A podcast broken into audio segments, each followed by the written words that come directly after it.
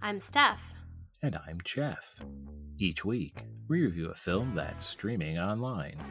As writers, we'll deep dive into the characters and plot to tell you if it's a good story. Listen at your own risk. This review contains spoilers. Now sit back Relax and, enjoy Stream On. Today, we'll be reviewing Chinatown streaming on Pluto. It is Los Angeles in the 1930s.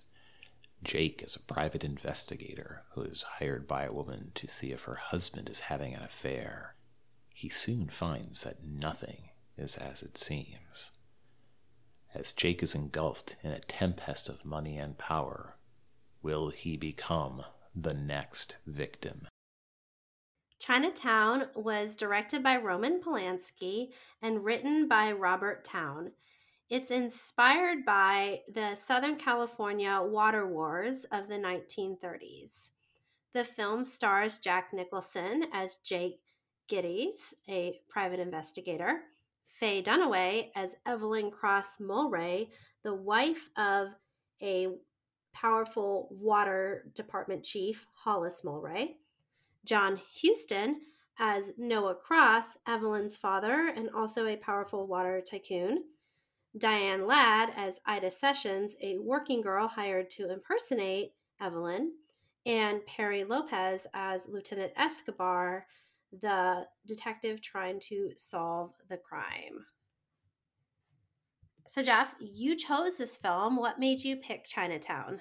I chose Chinatown for some very straightforward reasons. It has a great cast, witty dialogue, really good pacing, a nice, interesting, multi layered story. It is a wonderful love letter to film noir, and it's the kind of film that, and it is a movie everyone should see. So you picked it because you knew you liked it already. Yes, I just love this movie. This is probably the eighth or ninth time that I've seen it. I find it endlessly both interesting and entertaining. There are certainly some plot issues that we will get into, but this is a great film. Okay, great. Well, let's get into it. Uh, in terms of the plot analysis, what drew you so much to this film? I'm going to start with the tiny thing and build out from that. One thing that's always a challenge for a writer is how do you convey your character is good at something without someone saying that. It's a bit easier when you're writing because you have that internal dialogue. You have the narrator's voice that you can use to convey a person's expertise, their competence, the way they see the world. It's a bit harder in film. Often in movies, you will have someone say, Oh, you're the best at doing this thing, so let's have you do this thing.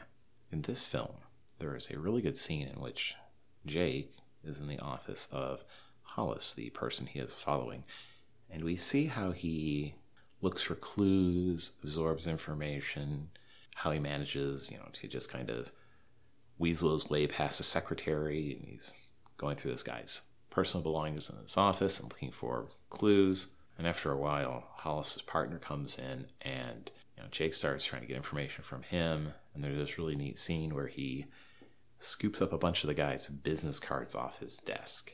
And those business cards later do come in handy when Jake has to impersonate this guy to get past like a police um, barricade to get to a crime scene.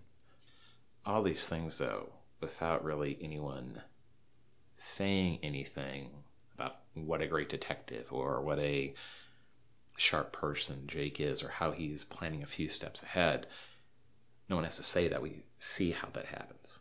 Show don't tell, one of the classic things you want to do as a good storyteller. Well, there are a number of scenes in this movie that rely on that, on how Jake looks at his environment and is able to derive clues from it. And we don't have necessarily dialogue telling us what he is seeing. We, as viewers, get a bit of insight into how he sees the world purely through the visuals. Which, again, yeah, it's great storytelling, or great at least, it's great cinematic storytelling. But even though it's great cinematic storytelling, it also leads to some of the problems in this movie. So, would you like to get into the plot problems? Sure, let's get into it. What are some of the problematic elements for you? The setup for the story is that Jake is hired by a woman claiming to be Hollis's wife Evelyn. She says that he is having an affair and she wants Jake to get some information, get some evidence of this.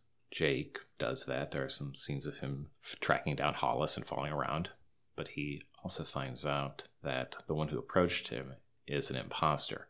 He contacts the real Evelyn, played by Faye Dunaway, and he then has to start digging in deeper because the information he got makes him look bad because he was played. So the movie is now him trying to figure out what the bigger plot is. And it gets into water rights and some shady real estate stuff and basically power politics in Los Angeles. There are some problems here though.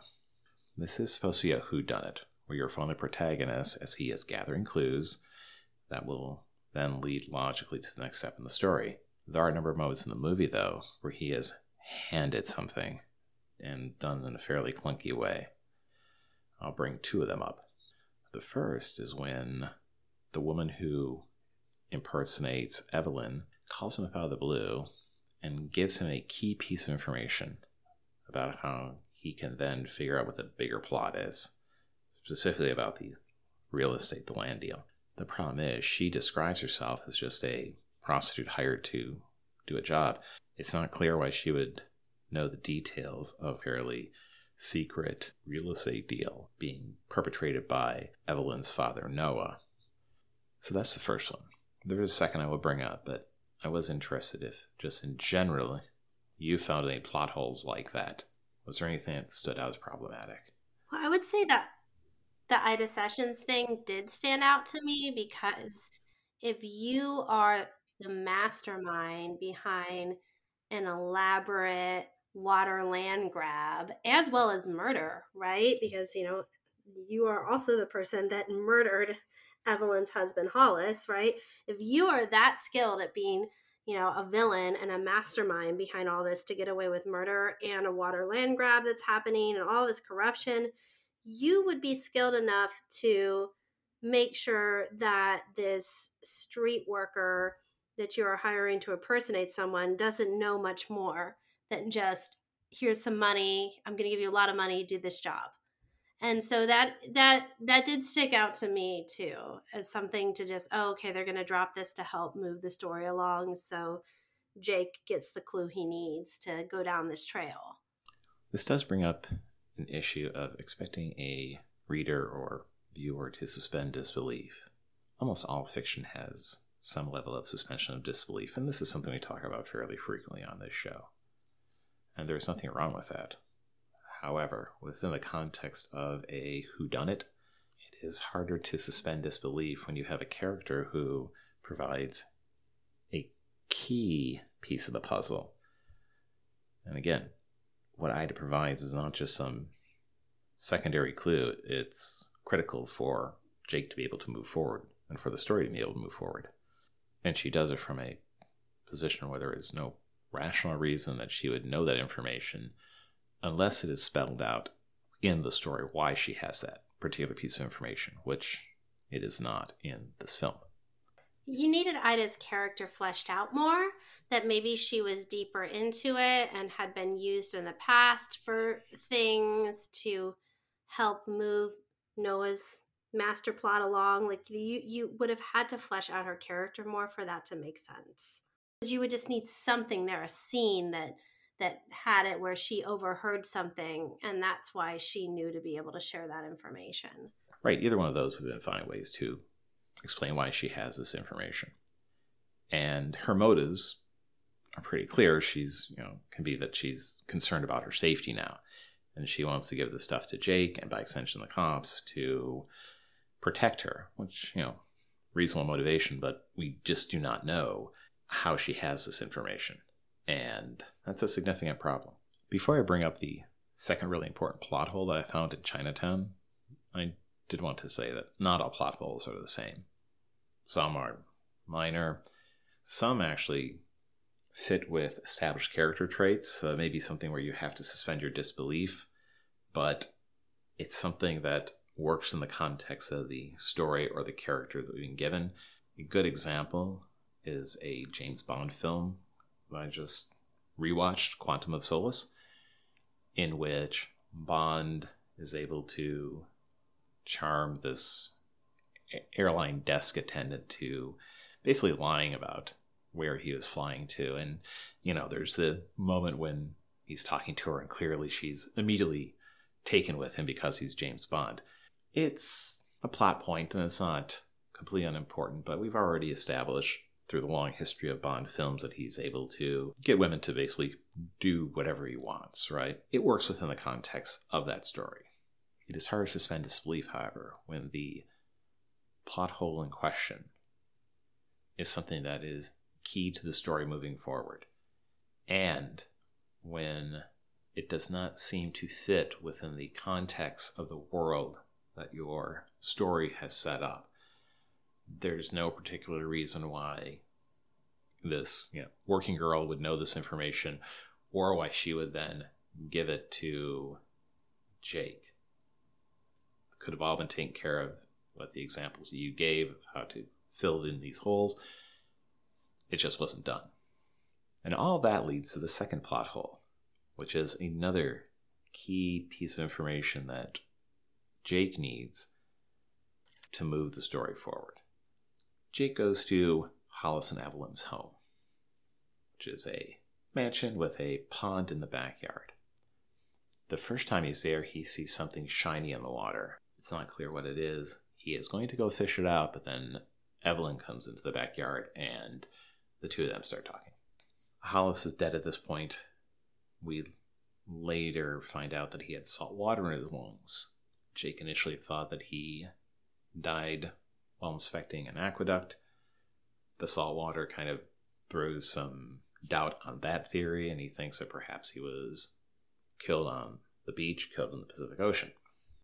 Near the end of the film, when we have probably about 15 to 20 minutes left in the movie, so it's deep in the third act, Jake goes back to the mansion and he's trying to find Evelyn, but she is gone. And the staff is basically locking the house down. What is important is Jake goes into the backyard. There's a gardener there. We have seen him before. He is constantly complaining about an issue with the pond that is killing the grass.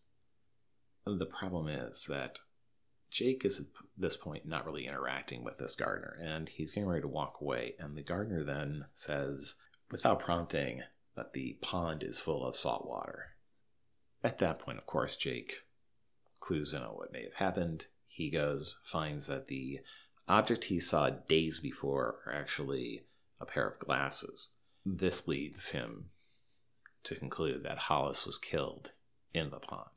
It is a bit clunky, however. You have a random character who is talking to themselves, who blurts out a piece of key information, and even though he's been shown to be fairly diligent about keeping the grounds clean, about maintaining the pond, which again we've seen him complain about before, didn't manage to remove a pair of glasses which are clearly visible to anybody walking around. If this was not a key piece in the puzzle, it wouldn't be as obvious as or as egregious, but this really gets Jake into that you know the final part of his what he thinks happened and how he thinks Hollis was killed and who potentially killed Hollis. Therefore, it is a important piece of the entire puzzle, and for it to be spurred by a character talking to themselves and to hinge on finding some physical evidence that based on a little bit we've already seen of this character in earlier scenes probably should have been cleaned out days ago. It's not a great way to wrap up your whodunit story. If not wrap it up, because we still have a bit more to go to figure out what really happened, but to get your protagonist into that final part of your story, getting ready for the climax. It's not a very natural way for this to happen. And unlike other elements of this film, which rely on Jake's skills of observation and all that, this comes across as just more happenstance. Well, and they kind of use a they well, not kind of they do use an Asian stereotype in that whole scene because the gardener says it's bad for the glass versus grass because of how he's pronounced he's Japanese and it's how he's pronouncing it and there's glasses in the pond that are the final clue so it gets into this you know look at the stereotypical portrayal of Asian Americans, um, you know, in this film. Uh, so yes, it definitely is in some stereotyping. Although, you know, as far as the plot point, it doesn't really matter. It really was just, it could have been stereotyping or not. It's just clunky either way. I think that if the film didn't have such a good cast, generally engaging dialogue and a good pace, these would stand out more than they do now. Yeah, I mean that's that's that's a weak part of this writing is that it sort of forced the story along when they couldn't figure out a more subtle, baked in way of doing it. It's okay, we're going to have the glasses be in the pond and have the gardener mess up the pronunciation to remind him that they're there. And so the other thing I thought was that was poorly written that's that's related to this was in terms of Jake's character, I found him to be inconsistent. So sometimes he's a really good detective, and other times he's spoon fed clues. And they set him up to be this cop that, you know, really tried to help clean up Chinatown and became traumatized by the whole thing and then started his own, you know, private eye business. Um, but that he really was a good guy that's trying to you know help make things right and you know clean up the riffraff around this town and that he's a protector of women like Evelyn for example and that they put him in this protagonist hero role but then there's a scene that's really disturbing and, and bugged me that when he's trying to get Evelyn to be straight with him about who she is and what her relationship is with her father and um, her sister. She he he's yelling at her and he said, you know, tell me the truth. And she's explaining that um, this girl is both her sister and her daughter and and he gets upset because he feels he's being given an inconsistent story and he hits her hard like it's it's domestic violence how he treats her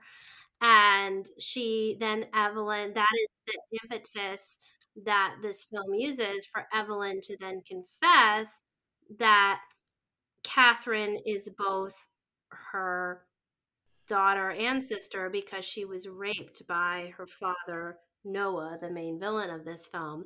And what bothers me about that whole scene is you did not need Jake to all of a sudden become an abuser of women to get that confession out of Evelyn. You could have had her just had him just continue to grill her verbally, right? Or maybe, you know, hold her close or something, or, or say, hey, this clue doesn't add up. You could have done something else to get her there versus him becoming violent towards her. And it really just left a bad taste in my mouth for like Jake's character. I didn't like Jake's character after that because he's no longer this um, detective trying to clean up the streets and do the right thing. He's now someone that abuses women. I mean, tell me, I'm just curious what, like, that completely changed things for me about this film. I'm just curious your thoughts on that scene and how it fits in with Jake's character. Well, I did not have the same negative reaction to that that you did. I did have a negative reaction to it just you know, not as pronounced, I guess. It did seem both out of character for him and completely unnecessary. Why the creative team thought that it would make sense to have Jake turn violent against Evelyn at that moment is mystifying to me. As far as we've seen with his behavior towards women, he seems fairly concerned about their safety. He does not seem to be abusive. I mean, even if you wanted to have him grab her, you know, shoulders or upper arms and shake her a little bit. You could, if you wanted to go and get more physical, you could do something like that. But the hitting her hard across the face was. I agree. You could have shown his frustration in other ways. He has been through a lot in this film, and it would make sense for him to be frustrated with her evasiveness. But for him to get violent didn't make much sense.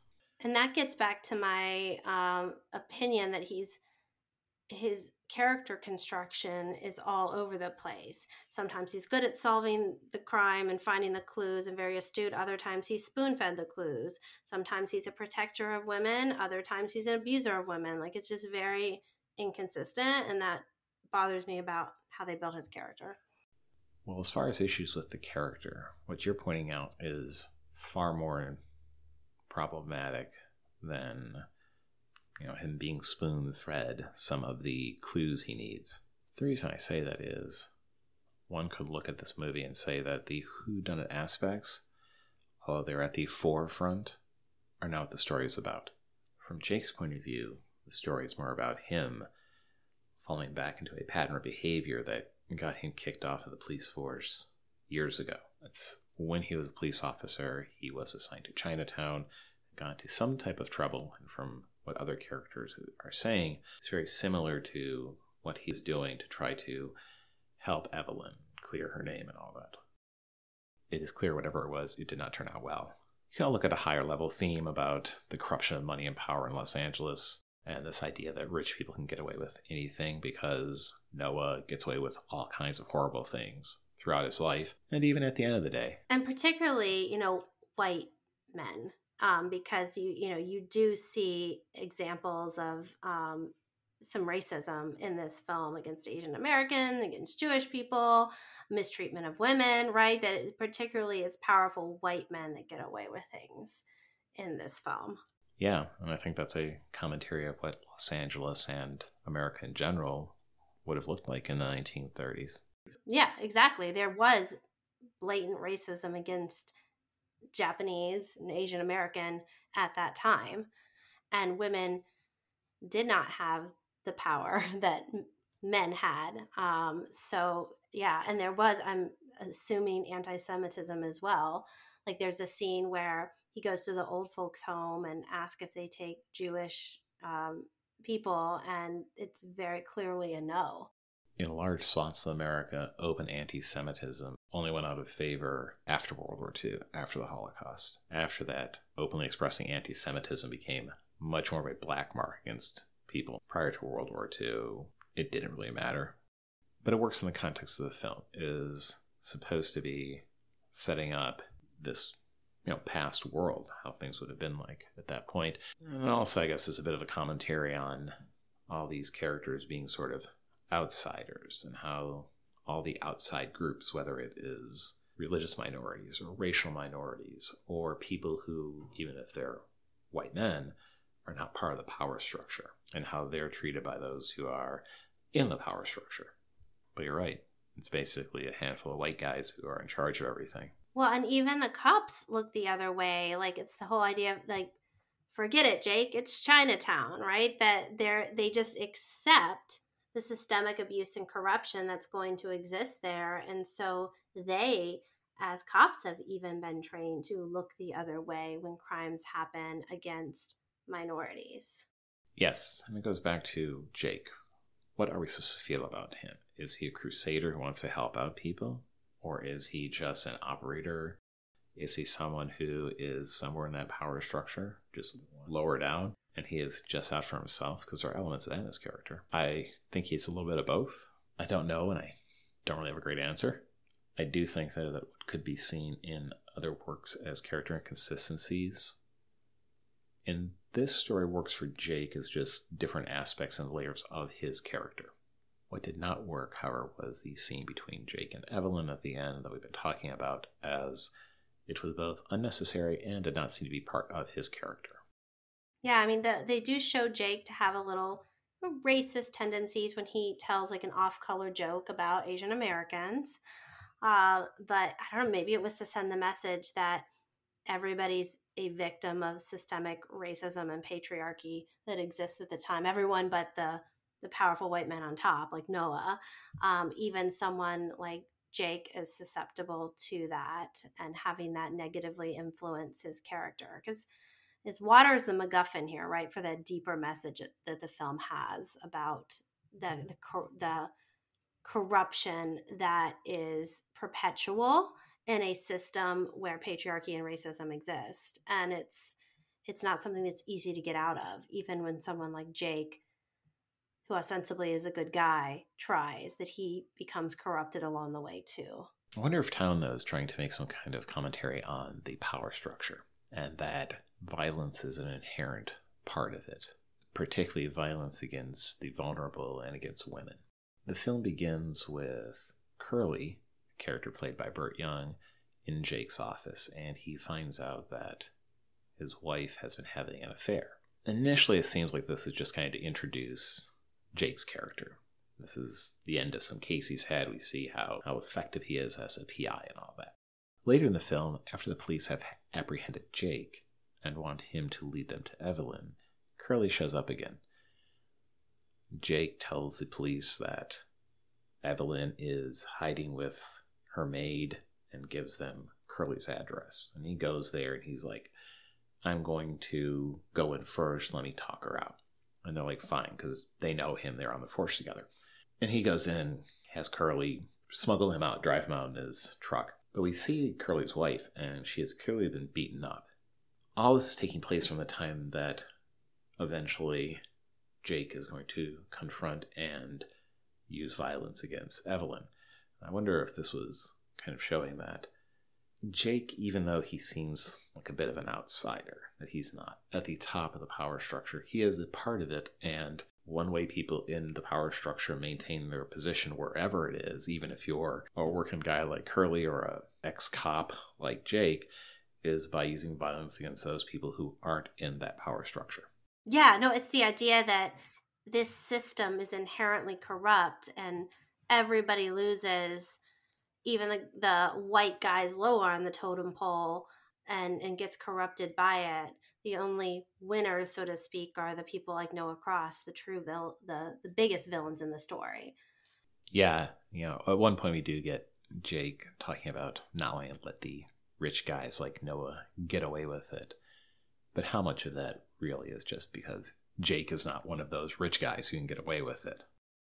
I would like to talk about the ending a bit. So this film, you know, is seen as having a really strong ending, right? And it's a bleak ending. It's not your happy ending. And when I was doing a little bit of research on the film, uh, I, I found a couple interesting things. This isn't the original ending. The original ending of the Towne screenplay was where um, Faye Dunaway's character Evelyn kills her father, right? And um, then she and Jake, you know, kiss, and the sky opens and rain comes down, you know, heralding the end of the drought, and it's metaphorically washing away the sins of Chinatown, and it's a it's a much strong like happy ending right? Um where there's strength in these two characters coming together to fight the evil and corruption. Uh and Polanski didn't like that ending so he went in and changed it and and I I found um a quote from Polanski about this film that he said later on in life and I thought I wanted to read it because it's interesting as writers as we think about how to end stories. If it all ended with happy endings, we wouldn't be sitting here talking about this film today. If you feel there's a lot of injustice in our world and you want to have people leaving the cinema with a feeling that they should do something about it in their lives, then if it's all dealt with by the filmmakers, they just forget about it over dinner and that's it. So I wanted to get your thoughts on that statement in terms of films having bleaker versus happy endings and not neatly wrapping up a story in terms of using that as a writing technique. Well, as you pointed out in previous episodes, I do like bleak endings, or at least ambiguous endings, which is why I love the ending for this movie. I think having a traditional happy ending would have completely undercut the message that the rest of the story is trying to tell. I agree with Polanski. If this had had a happy ending, if Noah was dead and Evelyn and Jake were kissing and it looked like they might be the traditional heroes, I'm not sure if we would be talking about this movie today, but I think it'd be more about some good performances and some nice set designs and some good dialogue, but it wouldn't be a standout. That ending is one of the things that help elevate this entire film. Yeah. Well, and I think that's, you know, if you think about some of the really strong movies that came out of the 70s, some of the, the movies that had bleaker endings tend to be the ones that stick with you. Chinatown, Taxi Driver, Soylent Green. It is people. Yeah. So I mean there there is something to be said for that and maybe art imitates life a bit because if you think of Roman Polanski who is no stranger to troubles, you know, he experienced the injustice of his pregnant wife Sharon Tate being murdered in the Manson murders in 1969 and this film was made a couple years later so he had his own bleak ending.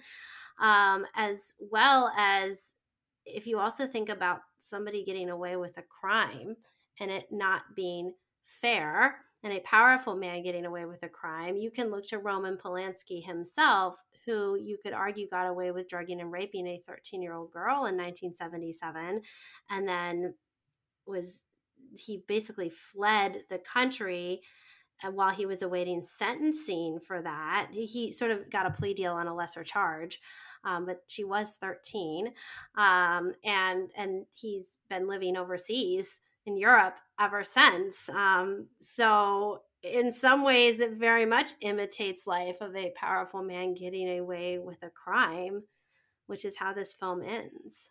Maybe but we could potentially be reading too much into that i think the reason for this ending was pretty much what they said i also think that for a film like this a more ambiguous or even bleak ending is far more satisfying and suitable.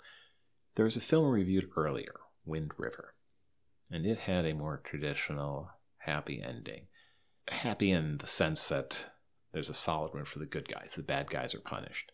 I had issues with that ending for that reason. It the film itself was fairly dark, fairly bleak, and then it had this ending that didn't feel earned. I believe it would have been the same with Chinatown if Chinatown had had Noah brought to justice. It would have been an unearned ending. The themes of this film are fairly bleak, and the ending has to reflect that. The ending of Chinatown with Evelyn dead and her sister daughter in Noah's clutches, where it's fairly obvious that he is going to be abusing her, that really does fit the film. It fits the story. It is a satisfying ending for the story, even if it's not a happy ending. Also, a happy ending would have made the scene that we talked about for a while about with Jake and Evelyn, the violence there would have made that even more incomprehensible. Yeah, agreed. They would have had to not have that abuse scene in to make the happy ending work. What do you think Jake mumbles at the you know how at the very end Jake mumbles something after he sees what happened and you know evelyn died and catherine in the clutches of noah the pedophile?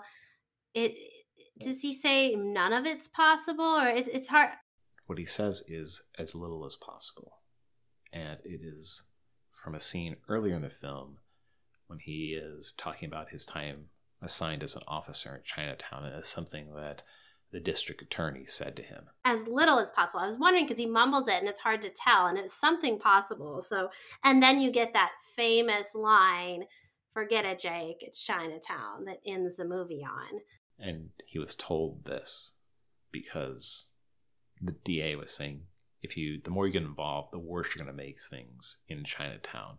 You're moving into a, you know, a culture, an environment, a power structure, if you will, that you don't understand and can't understand. So inserting yourself into it is just going to make the situation worse than it is. And it is clear that this is at least the second time that he has not followed that advice. He has inserted himself into a world and a power structure that he does not fully understand with tragic consequences. For all his efforts, Evelyn is dead, Noah gets away with everything, and Catherine is in the hands of her pedophile father at least some of this is because Jake wouldn't just let this go. If Jake had let this go, Evelyn would not have been killed, and there's a good chance Catherine would never have wound up in Noah's clutches. So, even in the setting that Jake thinks he has mastery of, moving through the white power structure of Los Angeles as this clever detective, he realizes no, I'm as much of an outsider here as I would be anywhere else. Yeah, no, I agree. Is there anything else that you wanted to point out about this film in our analysis?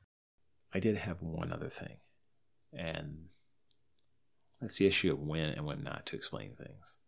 As a writer, you have to balance giving critical information or provocative information to your reader.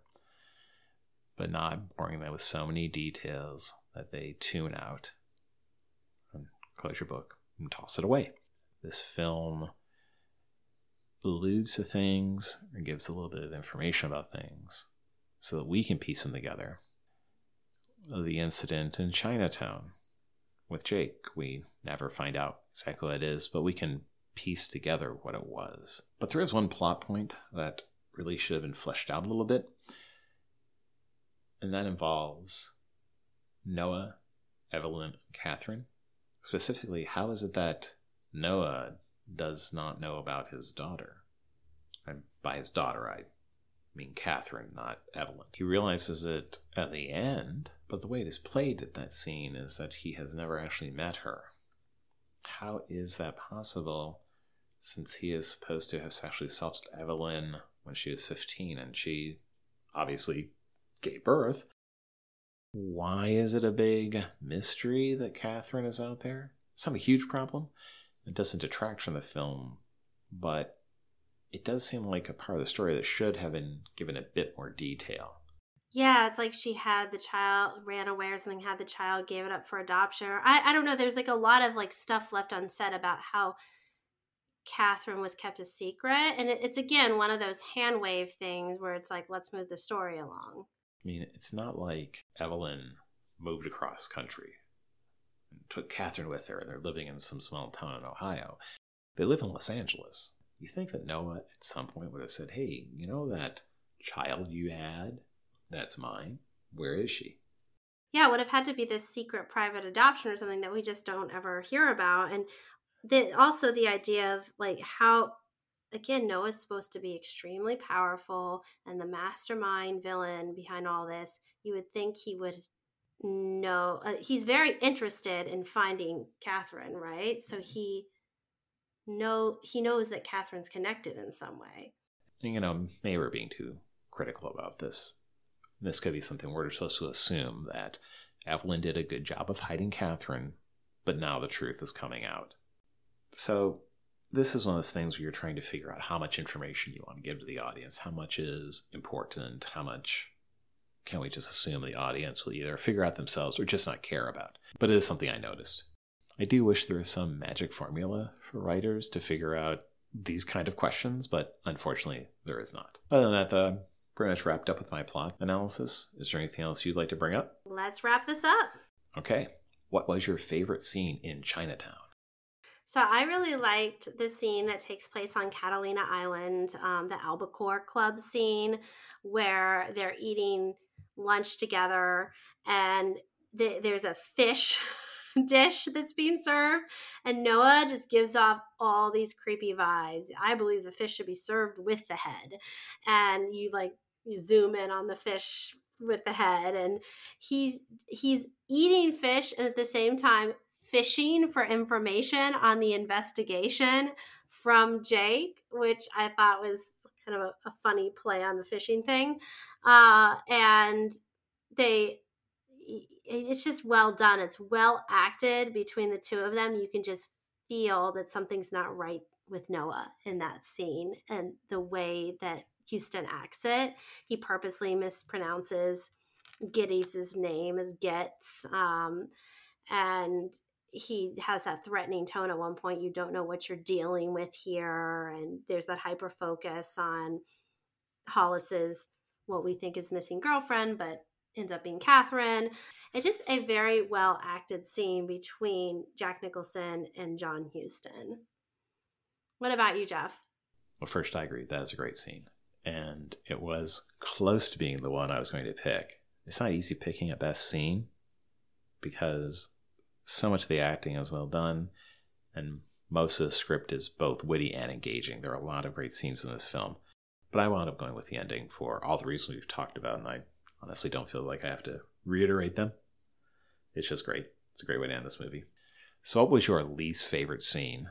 And I think I know what this is. Yeah, we've talked about this one ad nauseum. It's it's when Jake abuses Evelyn. So nothing else I need to say about that one. So I don't have a least favorite scene. My criticisms of this film focus primarily on those plot holes we discussed earlier, where Jake is given important information out of nowhere and in fairly clunky, ham fisted ways. And it's so jarring given how great a lot of this movie is and how great a lot of the writing is. Okay, Steph. On a scale of 0 to 5 private investigator pandas, what would you rate Chinatown? I gave this a solid four out of five pandas. It's a classic 70s film with a bleak ending about the challenges of fighting a corrupt system. Um, I thought it was a good exploration of systemic racism and patriarchy at the time in 1930s Southern California. The bleak ending was very fitting for the genre and message. It just lost a point for me because of that gratuitous violence between Jake and Evelyn that didn't add value to the story. What about you? I also gave this a four for many of the same reasons. It has great acting, a great script, a lot of different interesting themes, looks great. Even though there are problems with the movie, it is so engaging that it's pretty easy to, if not overlook them, at least forgive them. So, a fabulous film. Okay, we are in agreement. Yeah, down to the decimal, both fours. Um, okay, so what do we have next week, Jeff? Next week, we'll be checking out Begin Again, currently streaming on Tubi.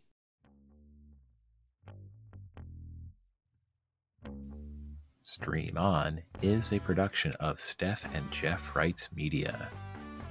Reproduction without written consent is prohibited. All rights reserved 2021.